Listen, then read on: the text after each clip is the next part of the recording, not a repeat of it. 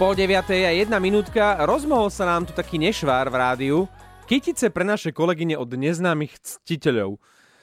Nechajme to. Čo ale treba robiť, aby tie kvety vydržali čo najdlhšie? Chemendex.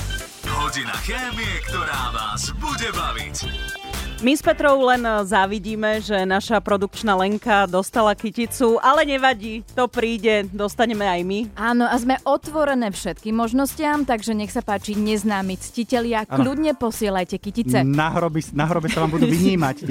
Čo ale robiť, aby nám rezané kvety No, dávaj, vydržali dávaj, čo dávaj. najdlhšie? Áno, to je tá téma, ktorej sa teraz chceme venovať. Odpovedala mi chemička a komunikátorka vedy Martina Rybar-Hestericová, ktorá pôsobí vo Švajčiarsku. Z biologického hľadiska je dôležité kvietkom, hneď ako ich dostanete, zrezať stonky pod uhlom, vďaka čomu dokážu kvietky lepšie absorbovať vodu z vázy. Čo je ale podstatné je, že by ste nemali použiť nožnice, tie by stonku skôr rozdrvili a zničili by kanáliky na prenos vody cez stonku e, smerom k listom a ku kvetom. Ale mali by ste použiť ostrý nôž. Ďakujem Martine, že mi povedala, že to musí byť v tom uhle, nie iba zarovno, že to zrežem tie stonky, šikma, ale že do do šikma. Mhm. A včera som z hodou okolností ako neznámy ctiteľ kupoval kvety Komu? a naozaj, no máme, ale tá, tá pani kvetinárka naozaj to robila, ja som si to predtým nevšimol nožom a robila to tak do špicu. Áno. Presne pod tým uhlom. A ešte väčšina kvetinárstiev balí ku kyticiam také balíčky bieleho prášku, ktoré treba rozpustiť vo vode, Je tak, aby aha, to nešňupať, hej? To nie, áno. Nikdy som nevedel, čo s tým robiť. Nemáte si to sypať do pohára. Rozpustiť vo vode. Ale do tej,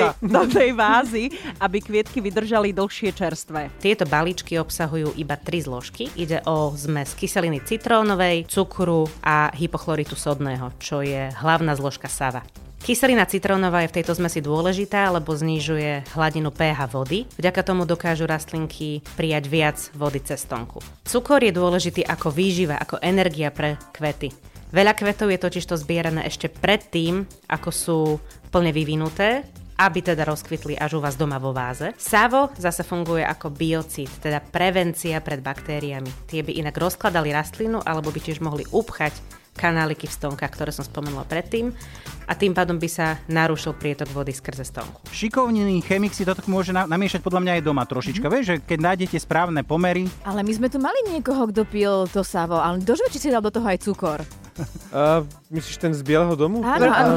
Neodporúčame to skúšať doma a teda ako to Ďuro naznačil, šikovní chemici si vedia takéto niečo urobiť aj doma. Ak tento balíček nemáme po ruke, tak takto sa pripravuje. Zbi- do štvrť až pol litra vody pridáte polievkovú lyžicu cukru, dve polievkové lyžice citrónovej šťavy a asi čajovú lyžičku sava. Pri tomto ale pozor, dajte si na ruky rukavice, lebo sava vám môže poleptať ruky. Keď je to všetko pekne rozpustené, môžete to naliať do vázy, vložiť do toho čerstvo zrezané kvietky, vydržať by mali aspoň o dva dní dlhšie. ono je to jednoduché, vlastne to je jamala licha, jamala licha, patlama, patlama, paprťala, paprťala, špuch.